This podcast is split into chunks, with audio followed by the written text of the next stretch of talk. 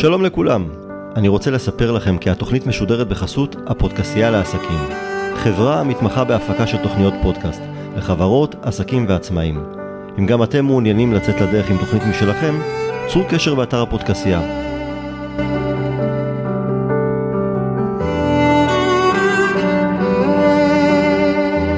שלום לכולם, ברוכים הבאים לעוד פרק של הפודקסייה לעסקים. אני טל הרמן, והפעם אני שמח לארח את קרין שפירא כהן, מדריכת הורים ומלווה תהליכים אישיים בהורות, מנחת קבוצות וסדנאות. שלום קרין, תודה שהצטרפת אלינו, מה שלומך? שלום טל, תודה לך, אני בסדר גמור. קרין, בואי תספרי לנו קצת על עצמך בכמה מילים, מי את, מה את? אני ככה אתחיל בזה שאני, הדבר העיקרי שאני עוסקת בו זה בעצם אה, הדרכות הורים, כמו שאמרת.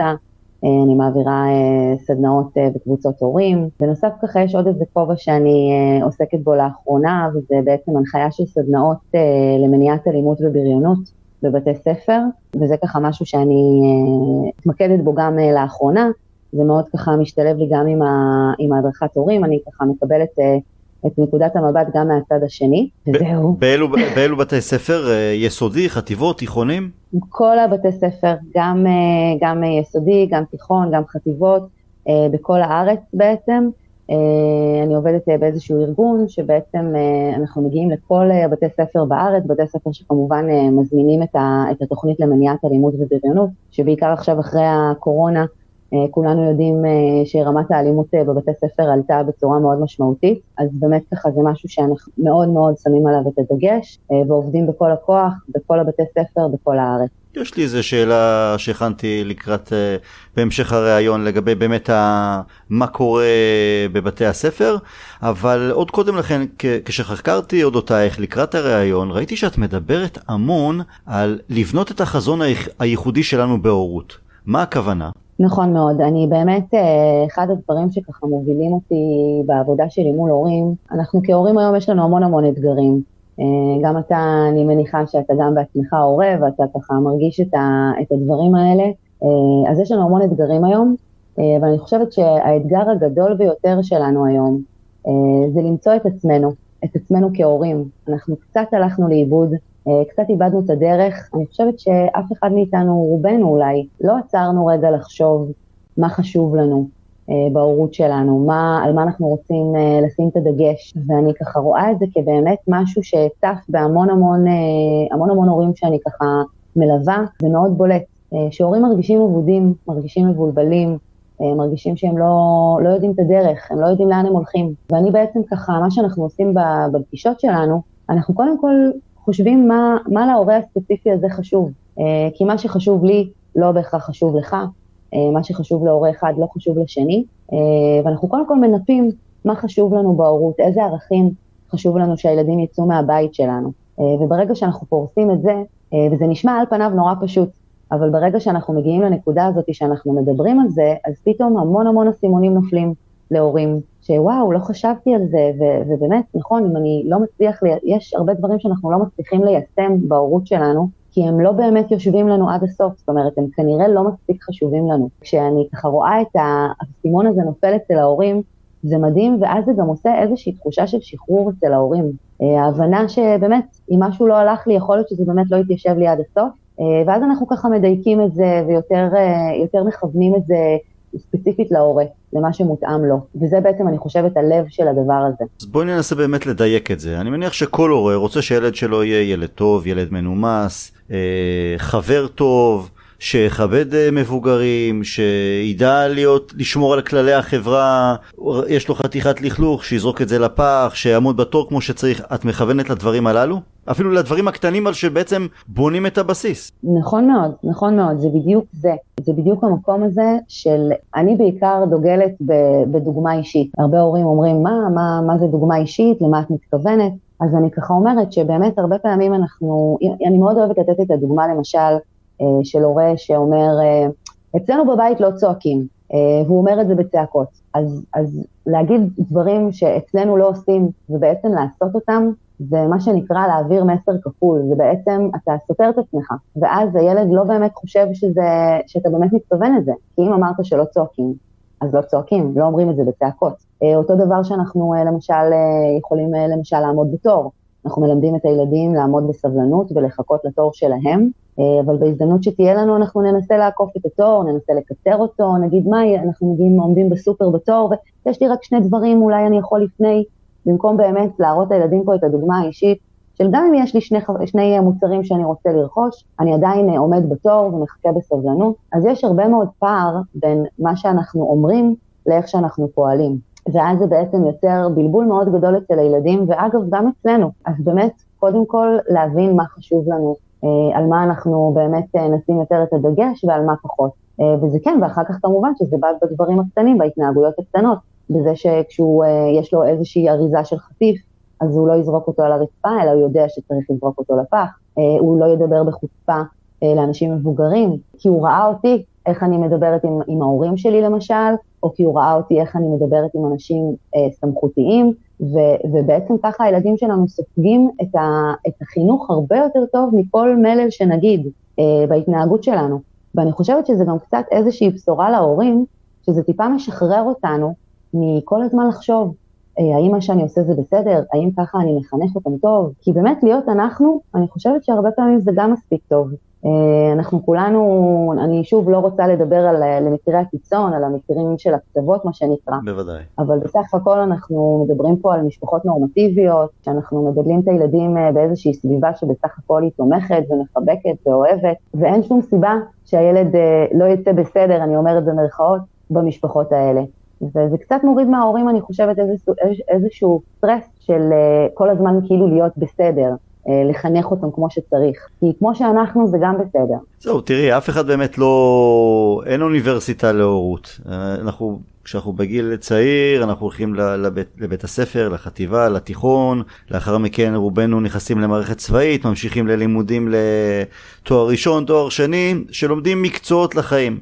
אבל אף אחד לא מלמד אותנו בעצם איך להיות הורה, וברוב הפעמים, או אפשר להגיד תמיד, מה שספגנו מההורים שלנו בילדות, זה מה שאנחנו בעיקר מעבירים להורים שלנו.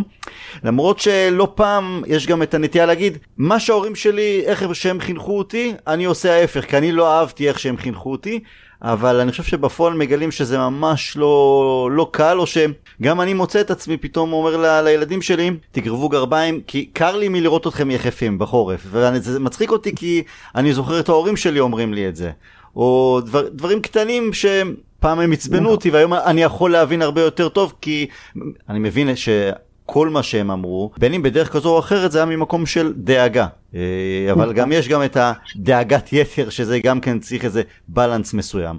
אבל אם כבר נגעתי באמת בקטע הזה של הגרביים, כדי שלא, כי קר לי לראות אותך יחפה, אה, יש את הקשיים של הורים מול ילדים בגילאים 7, 8, 9, 10, גם כמובן שהם קטנים יותר, ויש את לאחר מכן שהם בני נוער מתבגרים. בואי תני לנו טיפים למשל, אה, אני יש לי ילד בן 3 וילדה בת 7 וחצי, ואני מניח שכמו כמעט כל ההורים בישראל, לפעמים צריך להילחם לכו להתקלח, אה, מספיק עם הטלוויזיה, בואו לאכול, תאכלו בפינת אוכל ולא בסלון, תסדרו את החדר. הדברים הקטנים שאתה... זה כל הזמן סוג של אה, מלחמות. אה, אני צוחק מזה וגם אשתי, אנחנו צוחקים מזה כי, כי זה דינמיקה של, של כיף בבית, אבל לפעמים זה יאללה, או שהם לא הולכים לישון בזמן וזה כבר תשע בערב, תשע וחצי, ילדים קטנים ואנחנו רוצים את הזמן שלנו, את הזמן איכות שלנו והם עדיין ערים, עדיין רוצים לשחק. איך אפשר לגרום להם ללכת לישון בזמן, להיות טיפה יותר מסודרים, טיפים קטנים שכאלה. תראה, טיפים, אני, אני חייבת לומר על הדבר הזה משהו, אני, אני פחות בעד טיפים, כי, כי אני באמת חושבת שכל משפחה יש לה את הייחודיות שלה. ואתה אומר, אני, אה, אני מבקש מהבת שלי לשים גרביים, כי אני אומר, קר לי לראות אותה, ויש הורים שזה לא מפריע להם, הם לא חושבים שאם הילד ילך יחף על רצפה קרה, הוא יתקרר, אוקיי? זה, זה, זה מאוד מאוד אינדיבידואלי, וכל הורה, מה שנקרא, אני תמיד ככה, אומרים כולם, אני בוחר את המלחמות שלי. אז באמת יש הורים שזה לא מלחמה מבחינתם, זה לא אישיו. אה, ומה שלי יהיה חשוב, לא בהכרח יהיה חשוב אה, להורה אחר. ובגלל זה אני אומרת שטיפים, אני, אני, פחות, אה, אני פחות בעניין של לתת טיפים, כי אני חושבת שכל משפחה בפני עצמה. אבל מה שאני כן יכולה להגיד, שבאמת כדי שהדברים יתקיימו בבית כמו שאנחנו רוצים שהם יתקיימו, ובמקומות שזה מאוד מאוד חשוב לנו, הדברים צריכים להיות ברורים גם מול הילדים. זאת אומרת, ברגע שאני החלטתי עם עצמי שבשעה, לא יודעת, שמונה וחצי בערב, אני רוצה שיהיה פה שקט בבית הזה ושכולם יהיו במיטות, לא בהכרח ישנים, אבל נניח במיטות, אז אני צריכה לפעול בשביל שזה יקרה. אני צריכה שתהיה מסגרת מסוימת של זמן, שיהיה לו"ז מאוד ברור. זה דברים שאנחנו, ההורים, צריכים להחזיק אותם. אנחנו לא צריכים לצפות שהילדים שלנו אה, אה, אה, יקבלו את הגבולות האלה ויגידו, אה, אוקיי, אז בשמונה אני צריך ללכת לישון, אז הופ, הם קופצים ראש למיטה. לצערנו זה לא קורה, אה, ולכן באמת לשמור על סדר יום ברור, שהדברים יהיו ברורים וצפויים, אוקיי? כמה אנחנו היום בעולם שאנחנו חיים בו, אנחנו מבינים כמה ה- לדעת למה לצפות, הוודאות הזאת היא מאוד מאוד חשובה, בעיקר בימים האלה שאנחנו, אמנם אנחנו ככה בשאריות של, של החוסר ודאות, אבל אנחנו עדיין שם, וגם היינו שנתיים בתקופה שלא ידענו איך ייראה מחר, אה, אז הילדים שלנו זה מאוד מאוד חשוב להם, הוודאות הזאת, לדעת כל הזמן מה קורה. סדר יום ברור, זאת אומרת, אה, להחליט שנניח אה, נכנסים למקלחת, אוכלים ארוחת ערב או להפך, אבל זה חייב להיות אותו סדר. זאת אומרת, מקלחת, ארוחת ערב, ונכנסים למיטה, קוראים איזשהו סיפור, עושים איזשהו טקס שינה, כל בית איזה טקס שמתאים לו, לילה טוב, חיבוק נשיקה והולכים לישון. וברגע שזו מין רוטינה שחוזרת על עצמה, אז יכול להיות שבהתחלה זה יהיה קצת קשה ויהיו קצת ככה חריקות, אבל ככל שאנחנו נהיה עקביים ונחושים לה, להכיל את הדברים האלה בבית שלנו, mm-hmm. זה יקרה. Uh, וזה בדיוק מה שאני עושה עם הורים שאני מלווה. אנחנו דואגים שהדברים האלה יקרו. אני עוזרת להורים לעמוד, uh, לעמוד באתגר הזה, שכל הורה חווה אותו, את ההתנגדויות, את הקשיים, אה, אבל ברגע שאנחנו יודעים שאנחנו פועלים בצורה שהיא מיטבית וטובה לילד שלנו והיא משרתת את, ה, את, ה, את האינטרס שלנו, אז הרבה יותר קל לנו לפעול שם. אה, וברגע שהכל יהיה ברור, אז זה ברור לכולם וגם לילדים, וזה, וזה יקרה. זה כמו, אני אומרת, זה, כמו, זה הופך להיות כמו מכונה משומנת כזאת, שלאט לאט כולם מבינים מה קורה פה, וזאת הדרך. כל הזמן להנחיל את זה, לשמור על זה, להיות עקביים ונחושים, וזה הסוד, להיות עקביים. אנחנו הרבה פעמים ככה מתחילים איזשהו משהו, ואז אנחנו משחררים. אה, אז, אז באמת העקביות היא מאוד מאוד מאוד חשובה. אוקיי, okay, תראי, האמת היא ששוחחתי כבר עם לא מעט אה, אנשי מקצוע בתחום הזה, ואני תמיד שואל את עצמי מה מבדל אה, בין האחד לשני, ובעצם פה נתת את הבידול שלך, כי ביקשתי לקבל טיפים, ואת הראשונה שלא הייתה מוכנה לתת לי טיפים. לא כהתראה או משהו כזה, אלא כזו תפיסת העולם שלך, שהיא ייחודית, כי הכי קל לתת טיפ, תעשו ככה וככה וככה, ואת אומרת לא, זה כל בית בהתאמה אישית, ואהבתי. אה, כן, כן, זה גם, כן. תראה, אני חושבת שגם אה, אם אני ככה רוצה להוסיף על זה, אז אני באמת חושבת שהטיפים האלה, זה, אנחנו מוצפים בטיפים הרי, כאילו אם תרצה עכשיו, אה, אתה יכול עכשיו בגוגל ללחוץ טיפים להרדמת תינוק, טיפים ל... אתה תקבל את זה, זה שם. אבל אני רוצה לבוא ולהגיד לך, אוקיי, בוא נראה רגע מה אתה עושה, ולמה זה לא עובד. זה לא בהכרח אומר שזה לא עובד כי אתה עושה משהו לא בסדר, יכול להיות שיש משהו בדרך שמקשה על זה, וזה בדיוק מה שאנחנו פורסים אה, בהדרכת הורים, להבין מה בדיוק לא עובד, וספציפית למשפחה הזאת. כי עוד פעם, טיפ שאני אתן למשפחה אחרת, לא יתאים למשפחה ההיא. אה, אז טיפים זה לא אני, מי שרוצה טיפים, אז אני בטוחה שיש אה, המון, אה, המון מקומות שאפשר לקבל אותם. אני באמת עושה עבודה מאוד מאוד ספציפית על משפחה מאוד ספציפית.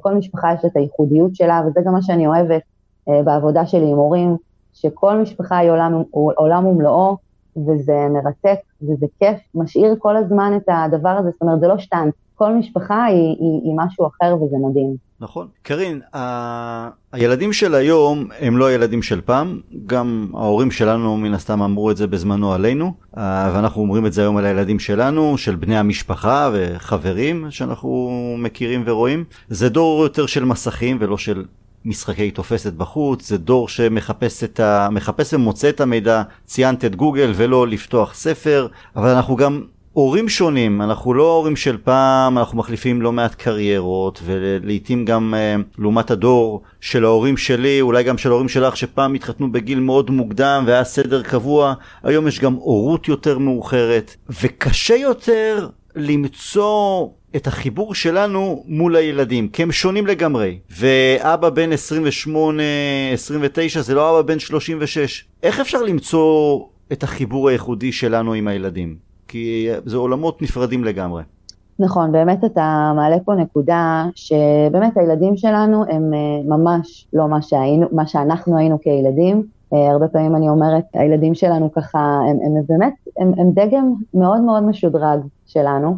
הם נולדו לתוך העולם הזה של המסכים, של המדיה, של ההצפה של המידע, ואני חושבת שהתפקיד שלנו, כחלק, אם אני ככה אומרת, אה, להיות עם היד על הדופק, אוקיי? אז להיות עם היד על הדופק זה גם ברמה של לדעת להכיר את העולם שלהם. הרי אין לנו אפשרות, אה, אני, אני מניחה שיש היום הורים שממש ככה מטילים איזשהו טאבו על העניין הזה של מסכים, ויש ילדים שחיים אולי בכלל בלי, בלי מסכים, אבל זה לא מחובר למציאות וזה גם יהיה מאוד קשה לאורך זמן להחזיק את זה. אז מה שאנחנו ככה, אני חושבת, צריכים היום להבין זה לקבל את, ה, את המקום הזה שהיום המדיה היא מרכיב מאוד מאוד חשוב גם בהורות שלנו. הילדים שלנו גם יש להם פור מאוד מאוד גדול עלינו בכל מה שקשור לטכנולוגיה, הם מכירים את זה הרבה יותר טוב מאיתנו, אה, אבל אני כן חושבת שהנכון הוא, אני קוראת לזה, אני ככה אומרת, אה, לבקש מהילדים לעשות לנו סיור וירטואלי. שבאמת ככה ייקחו אותנו לאיזשהו טיול אה, בעולם שלהם, במה הם משחקים, איזה אתרים הם מתעניינים, באיזה רשתות חברתיות הם נמצאים, מה הם עושים שם, ממש לשאול שאלות, כמו, ש, כמו שהיית יושב עם חבר נניח, והוא מספר לך על איזשהו משהו חדש שהוא מתעניין בו, אז ממש לשאול את השאלות מתוך מקום באמת להתעניין, ולא ממקום של לנסות לדלות מידע ולחקור, שיש הרבה מאוד הבדל מלבוא ממקום אה, פתוח של אה, בוא, ספר לי, מה אתה עושה ברשת, באיזה אתרים אתה גולש, במה אתה מתעניין, מה מעניין אותך, איזה משחקים אתה משחק, עם מי אתה משחק. זה ממש לשאול את השאלות האלה באמת באמת ממקום מתעניין, ובשביל שהדבר הזה יקרה, אנחנו חייבים שתהיה, שיהיו במהלך היום נקודות השקה, שבהם אנחנו פוגשים את הילדים שלנו, אה, ואנחנו משוחחים איתם, ואנחנו נמצאים איתם, ואנחנו עם היד על הדופק של על מה שקורה איתם, אה, גם ברמה של מחוץ למסך, וגם בעיקר בתוך המסך. ואם אנחנו מנותקים לחלוטין מכל מה שקורה איתם בתוך המסכים, אה, אז שם מתחילות הבעיות. אז אני באמת חושבת שזה באמת ככה מה שנקרא לרדת אל הגובה שלהם, אני אגיד את זה אולי ככה, ולהסתכל להם בעיניים ולשאול אותם, בוא תספר לי, מה אתה עושה? מה יש בתוך, ה, בתוך העולם הווירטואלי שמעניין אותך, שמושך אותך, ועוד פעם, לא מתוך מקום של מה יש שם, מה כל כך מעניין שם שלא מעניין לש, בעולם האמיתי. לשאול ולא לבלוש. בדיוק, להתעניין ולא לחקור, אלא להתעניין באמת ממקום אמיתי של בוא תראה לי את המשחק הזה, נראה לי מגניב, בוא, בוא תספר לי קצת מה אתם עושים ומה המטרה ומה צריך לעשות, וממש ממש באמת להתעניין. אני חושבת שזה גם כן ככה קצת מוריד את המתח, וזה שההורה יודע מה הילד שלו עושה ובמה הוא מתעסק, אה, וזה גם פותח לנו עוד פתח להמון שיחות אחרות, של אה, נו, אז איך הלך במשחק, ומה עשיתם, ואיך התמודדת עם זה, וככה, זה באמת פותח לנו עוד אפשרויות לשאול אותם על עוד דברים, אה, ולהתעניין בעולם שלהם. הורה שבאמת חושב שהוא יוכל לנצח להגביל או לאסור, או, או ממש כאילו ברמה של להטיל וטו על העניין הזה של מסכים, אני חושבת שהוא גם עושה עוול, עושה עוול גם לעצמו וגם לילד,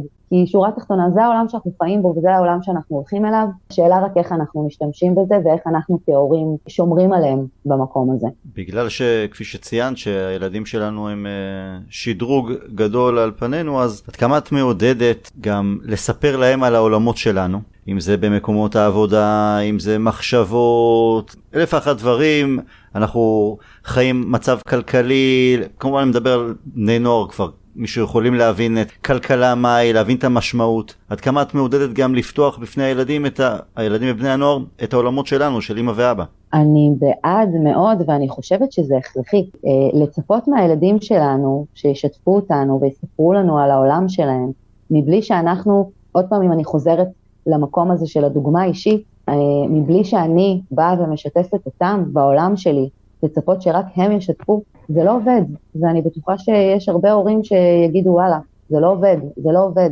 אם אנחנו לא גם נראה להם איך עושים את זה, ו- ו- ונשתף אותם גם בעולמנו, וזה אומר לא רק בדברים הכיפים, אה, של וואי, איזה כיף, היום היה לי יום ממש כיפי. לא, גם יש ימים שהם לא פשוטים לנו, ויש ימים שהם, אה, שהם מורכבים לנו, וזה גם בסדר.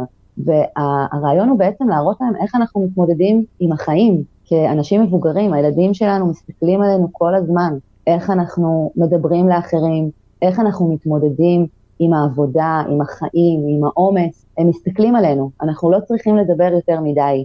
ואם אני כל הזמן אומרת לילד שלי, אתה לא משתף אותי, אתה לא משתף אותי, כשאני בעצמי לא מביאה את העולם שלי אליו, קודם כל הוא לא יכיר אותי, הוא לא יכיר אותי מעבר להיותו להיותי אימא שלו, ואני רוצה שהוא יכיר אותי גם כאדם, מי אני, אה, מה אני עושה, במה אני עוסקת, איך עבר עליי היום. אני, הרבה פעמים אני חוזרת הביתה למשל, ואני יכולה לספר לילדים שלי, וואי, אתם לא יודעים מה היה לי היום, ואיזה קטע מטורף, וממש ברמה הזאת, כאילו, כאילו אנחנו חברים גם. עכשיו, אני אומרת, אנחנו לא, לא נתבלבל, כן. הילדים שלנו הם לא חברים שלנו, אבל יש מקומות שאנחנו צריכים טיפה להניח רגע את הכובע של ההורה ולהסתכל עליהם בגובה העיניים.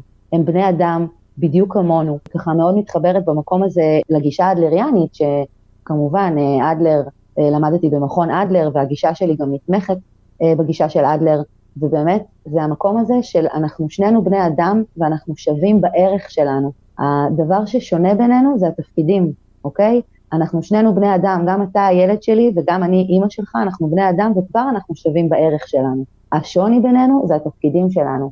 אני אימא שלך ואתה הילד שלי, וכל אחד מאיתנו יש לו תפקיד אחר. יפה. אז אני חושבת שכשאנחנו באים מהמקום הזה, של להבין שאנחנו שווים בערך שלנו לילדים, אנחנו לא מעליהם, אנחנו לא יודעים יותר מהם, אוקיי? יש הרבה מאוד מקומות שהם יודעים יותר מאיתנו. זה בטוח. ואם אנחנו באים, נכון, ואם אנחנו באים מהמקום הזה של אני בגובה העיניים איתך ואני משתפת אותך, ולא לצפות שמיד אחרי שסיפרתי לו הוא גם כן יספר לי, כי זה מיומנות, זה משהו שהם צריכים לאט לאט ככה להרגיש אותו, ואנחנו צריכים, וזה תפקיד שלנו לשים את זה שם, לשתף ולשתף ולשתף, ולאט לאט גם הם יבינו את העניין וגם הם יתחילו לשתף. אבל חשוב שזה באמת גם יבוא מתוך מקום באמת מתעניין, ולא ממקום חוקר ולחוץ ומפחד וחושש וחרד, כי אז זה בעצם לא משיג לנו את המטרה. קרין, ציינת אה, קודם לכן שאת מגיעה לבתי הספר, וזה באמת דור גם, לצד הטוב שלו, הוא גם הרבה יותר אלים אני חושב. אנחנו שומעים גם המון, לאחרונה עולים אה, מקרים בתקשורת על חרמות. בואי תספרי קצת על הדינמיקה שלך מול הילדים, מול בני הנוער, עד כמה את מרגישה את האלימות הזו, את החרמות, ומה עושים בנידון? תראה, אני באמת חושבת, אני חושבת שבכלל אנחנו כחברה, אנחנו חברה מאוד אלימה.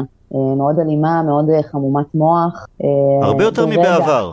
הרבה יותר מבעבר, כן, כי אנחנו, אנחנו באמת, קשה לנו, קשה פה, קשה פה בהרבה מאוד רמות, אבל אני חושבת שהחמרה באלימות אה, בבתי הספר היא כמובן אה, תוצאה ישירה של הקורונה, הילדים היו סגורים אה, בבתים, בלי אינטראקציה חברתית, ההורים עבדו מאוד מאוד קשה, אז הייתה פה אולי גם קצת, הילדים היו הרבה מאוד שעות בבית מול מסכים, חשופים לתכנים מאוד אלימים.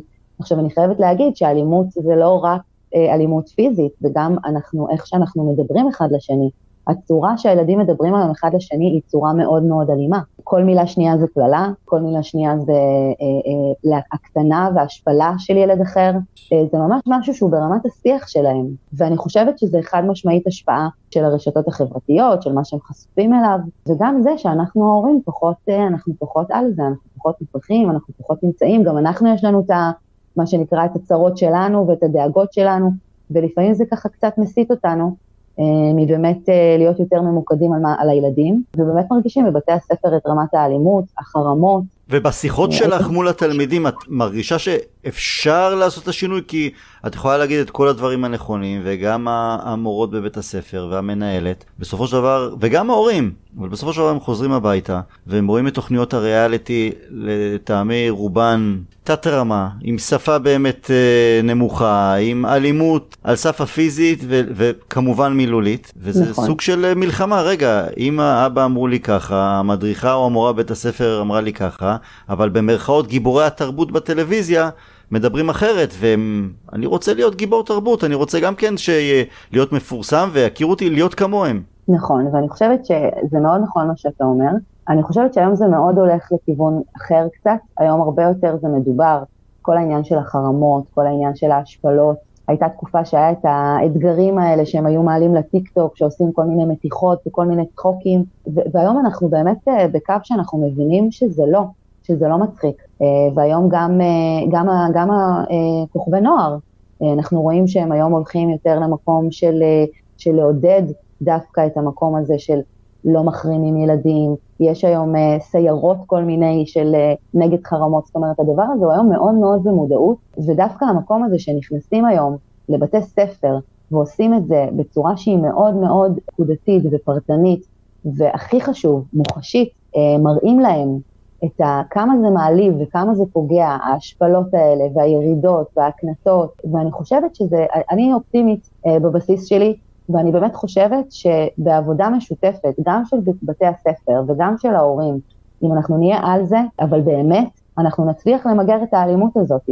וזה מתחיל ב, גם בנו, אגב, כאילו גם אנחנו ההורים, יש חלק מאיתנו שאנחנו אפילו בלי לשים לב, אוקיי? וזה לא חייב להיות הורה שהוא בהגדרה שלו אלים, חלילה, או אגרסיבי, אוקיי? Mm-hmm. אבל הרבה פעמים אנחנו נמצאים בסיטואציות, שאל, אני סתם הולכת שוב לקיצון, אה, לפני חודש היה סיפור אה, בקריות שראינו, הורה שנכנס לבית הספר ופשוט קילל ותקף מורים וצוות חינוכי, אז אני אומרת, זה מתחיל בנו, כי כשהילד שלי נוסע איתי ברכב ומישהו חותך אותי, ואני מקללת את אימא שלו, ו- ו- ומתעצבנת וצועקת, ו- אז הילד שלי יהפוך להיות בדיוק כזה. הילד שלי יבין שאוקיי, מישהו חתך אותי, אז אני צריך עכשיו להיות תוקפני כלפיו, להיות אגרסיבי. ו- ואני חושבת שאם אנחנו נהיה גם כן בתשומת לב יותר לתגובות שלנו, אה, מול, לא רק ליד הילדים, אוקיי, אלא בכלל באופן כללי, אם נהיה יותר מאופקים, אז, אז יהיה, יהיה הרבה יותר קל לכולם. וגם הילדים שלנו יספגו בעצם את האיפוק הזה. כן, זה, זה לחזור... אני חושבת שזה... זה, זה לחזור לנקודה הראשונה, להגיד בוקר טוב גם למי שבודק לנו את התיק בסופר, או לא לחתוך בתור, הדברים הקטנים וגדולים כאחד. לגמרי, לגמרי, זה בדיוק אה, הדברים האלה שהילדים שלנו רואים, או אפילו זה מספיק ברמת הדיבור, אוקיי? ש, שאמא אומרת, אם מישהו ייגע בשערות משערות ראשך, אני אראה לו מה זה. כן. זה מתחיל בדברים האלה, של אה, באמת ללמד את הילדים שלנו פחות תוקפנות, פחות אגרסיביות, יותר לקבל את האחר, ולא רק ברמת הסיסמה, אלא גם באמת ברמה היומיומית של ההתנהגות שלנו עם הילדים. אה, וזה לחלוטין, לחלוטין, לחלוטין מתחיל בנו כהורים, וברור שזה גם משהו שהוא חברתי. אנחנו חברה אלימה, אין, אין על זה ספק. אה, אבל אני מאוד מאוד מקווה שאנחנו מכאן, אה, כשזה באמת צף עכשיו, מכאן אנחנו נצליח להביא, להביא את זה למקום אחר. להוריד את רמת התוקפנות, את רמת האלימות, שאנשים יהיו יותר מאופקים, יותר יצליחו לשאת תסכולים, שזה אגב הדברים שהכי הכי חשובים ללמד את הילדים שלנו, את הכישורים האלה, פחות סיפוקים, אה, לדעת לשאת תסכולים, אה, להיות מאופקים, כן. אה, זה משהו שהיום הוא ככה, הוא יותר קשה לנו, גם כחברה. אבל בסדר, אני זורם עם האופטימיות שלך. אני ואתה נשנה את העולם, אז כל אחד, כן, שישנה את העולם הקטן שלו, ומשם העולם הגדול כבר יהיה הרבה יותר נעים וכיפי. בדיוק. קרין, אם רוצים ליצור איתך קשר, איך ניתן לעשות זאת? אה, אפשר ליצור איתי קשר גם בפייסבוק, גם באינסטגרם, גם בטלפון, במייל, בכל דרך אפשרית אני זמינה. לעזור לכל מי שצריך. קרין שפירא כהן, אם מישהו שומע ורוצה לחפש. קרין, היה לי כיף, המון המון תודה. החכמתי. גם לי, תודה רבה. ואנחנו נהיה בקשר. תודה שהצטרפת אלינו, ולהתראות. תודה, תודה. ביי ביי. ביי ביי.